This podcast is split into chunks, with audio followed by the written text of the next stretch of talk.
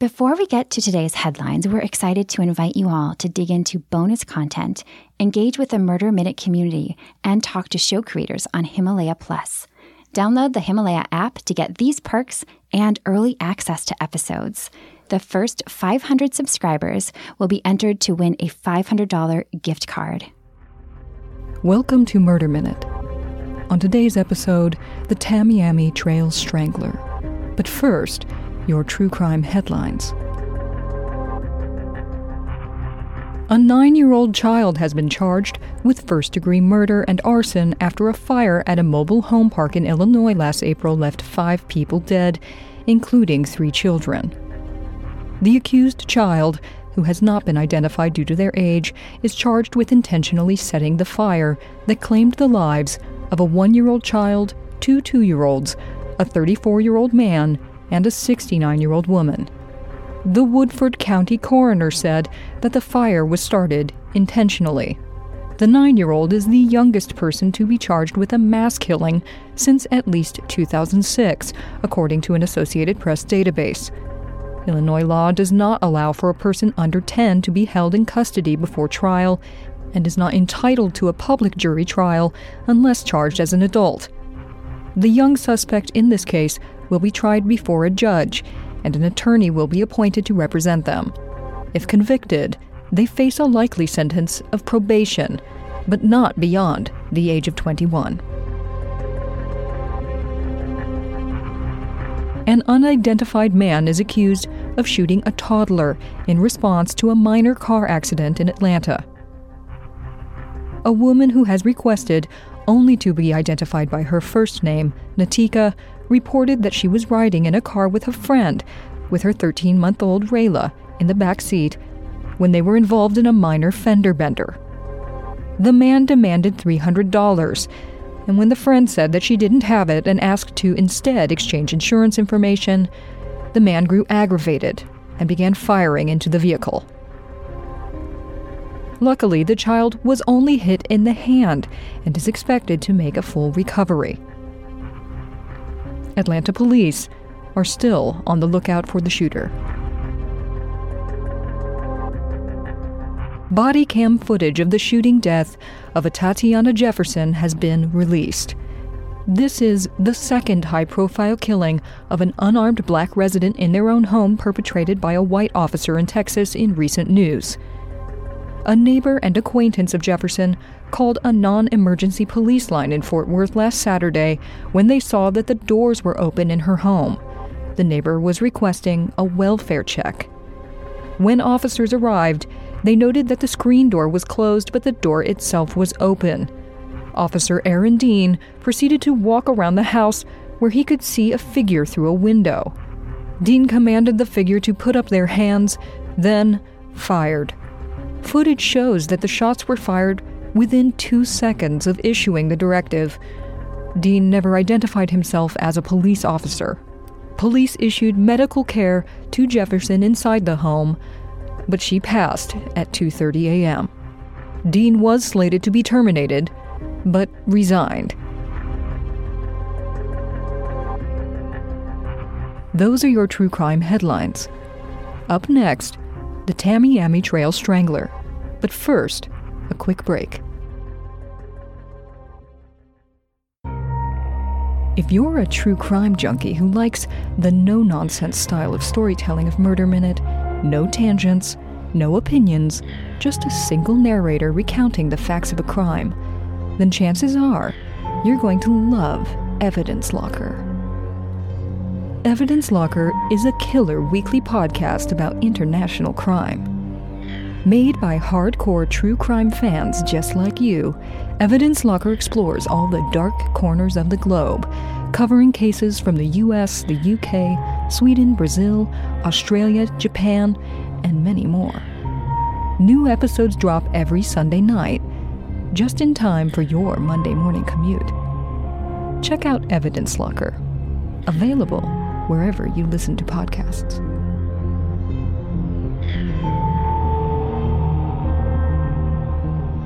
Have you ever looked at the back of your lotions and potions and thought, what are all these chemicals? And why am I putting them on my body? does aluminum really belong in my armpits? It's time to go native. Native creates safe, simple, effective products that people use in the bathroom every day. With trusted ingredients that you can actually recognize, like coconut oil, shea butter, and tapioca starch. Making the switch to natural no longer has to mean sacrificing on effectiveness. Native really works. And you can choose from a wide variety of enticing scents for men and women, like coconut and vanilla, their most popular scent, cucumber and mint, and eucalyptus and mint, and my favorite, lavender and rose. Plus, you can pumpkin spice things up with limited edition seasonal scents throughout the year. Native also offers an unscented and baking soda free formula for those with extra sensitivities. And with no animal testing, Native isn't just good for your body, it's good for everybody. Go Native. For 20% off your first purchase, visit nativedeodorant.com and use promo code MM during checkout. Try it risk free with free returns and exchanges inside the U.S. That's N A T I V E D E O D O R A N T dot com, promo code MM. Take care of your body. It's the only place you have to live.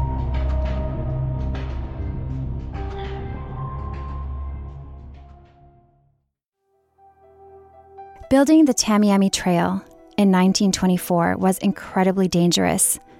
The two lane blacktop highway spans 275 miles from Tampa to Miami, cutting through the Everglades, the only place on the planet where crocodiles and alligators coexist. While the trail allowed southwest Florida to become a booming metropolis, many people were injured and some likely died, creating the infrastructure. Some 70 years later, the Tamiami Trail became known for deaths of another kind murder. In 1995, Lazaro Comesana, Elisa Martinez, Charity Nava, Wanda Crawford, Nicole Schneider, and Rhonda Dunn all died, literally, at the hands of a serial killer in what was considered a seedy section of the trail near downtown Miami. He strangled his victims until they stopped breathing, then raped the corpses anally. Most of the bodies were found in residential areas, dumped on the front lawns of homes, fully dressed, on holidays or weekends. Quickly known as the Tamiami Trail Strangler, the man preyed on one of the world's most vulnerable populations street sex workers who struggled with drug addiction. You might think that was all they were, based on local newspaper coverage at the time, which described the victims as crackheads who traded tricks for cash with, quote, drug monkeys on their backs. One article listed only their first names. But of course, neither addiction or prostitution make a life less valuable.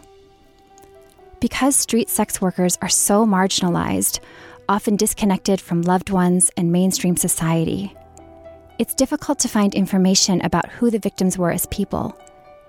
That same marginalization makes them more vulnerable to predators, too. But we do know some. Lazaro Comesana, the killer's first victim, was born in the late 1960s and raised by her grandmother.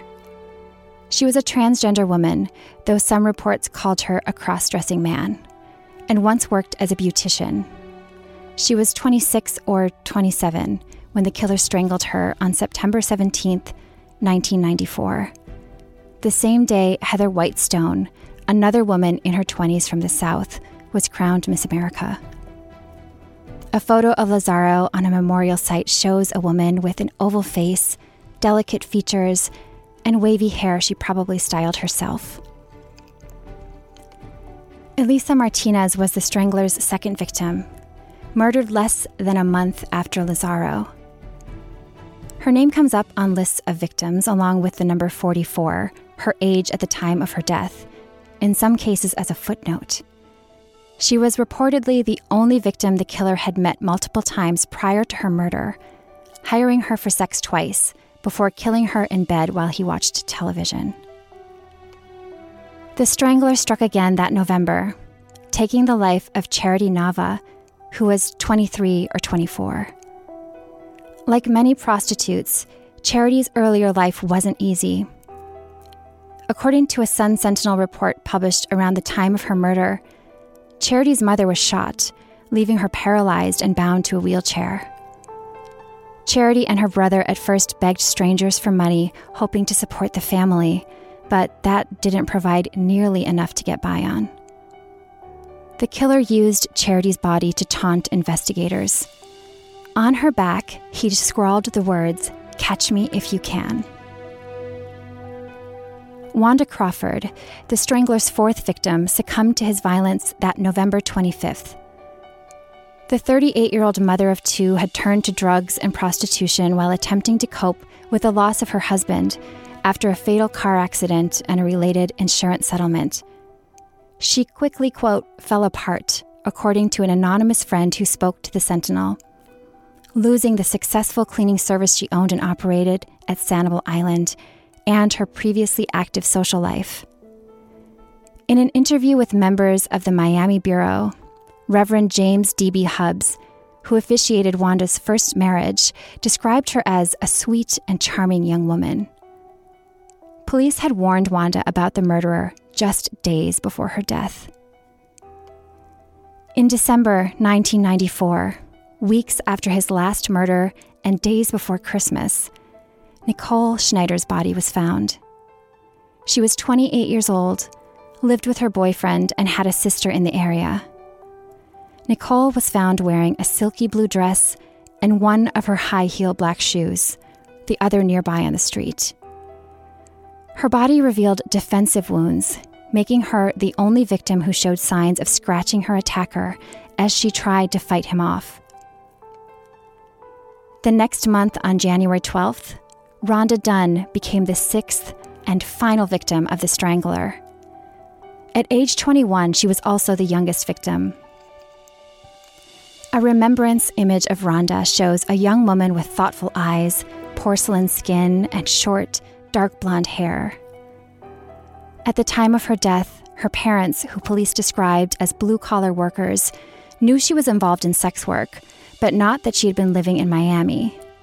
They requested privacy from officials and flew Rhonda home for a local burial in Indiana. Before the killer was caught, and while the murders continued, soliciting for sex in the area carried on too. Mireya Navarro reported on the case for the New York Times in an article called Prostitutes Defy Killer by Working.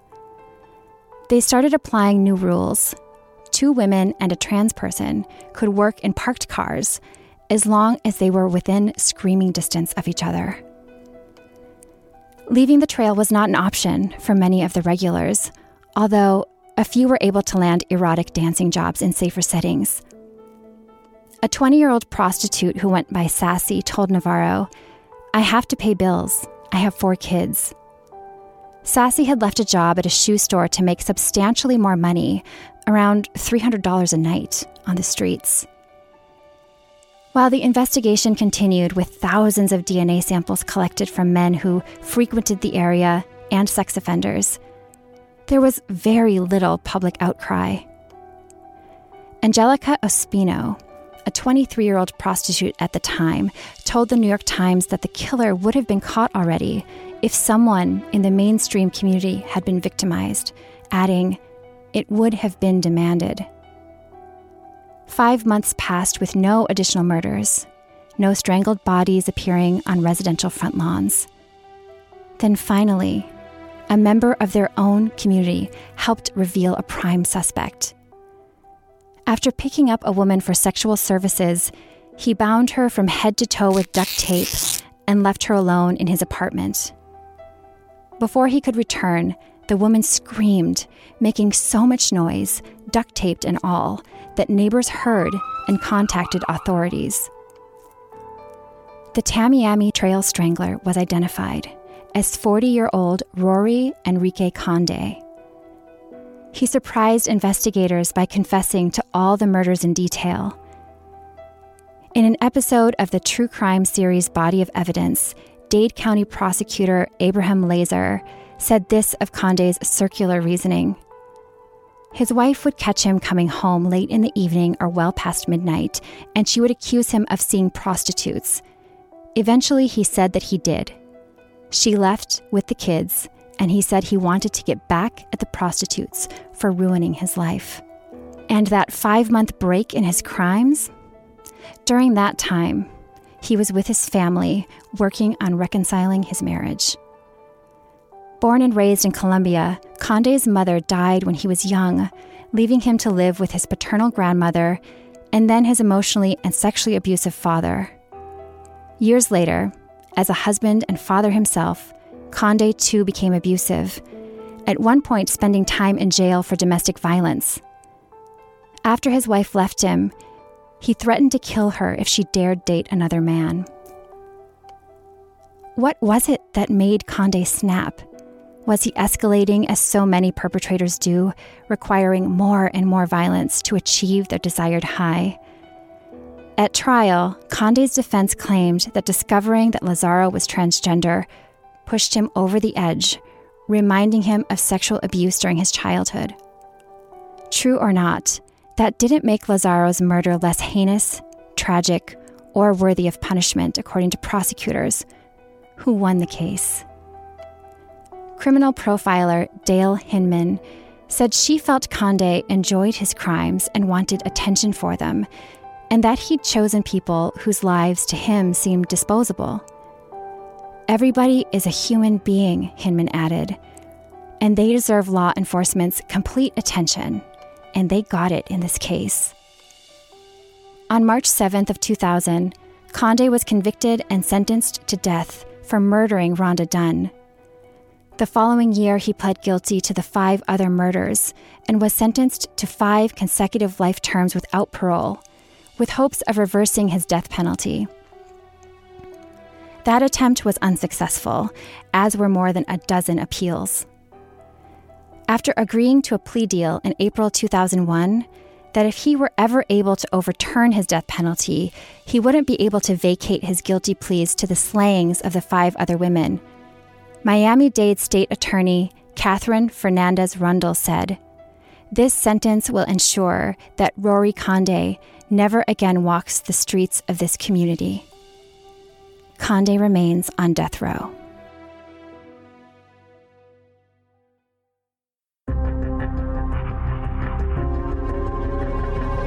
This has been Murder Minute. For true crime anytime, download the Murder Minute app or follow us on Instagram at Murder Minute.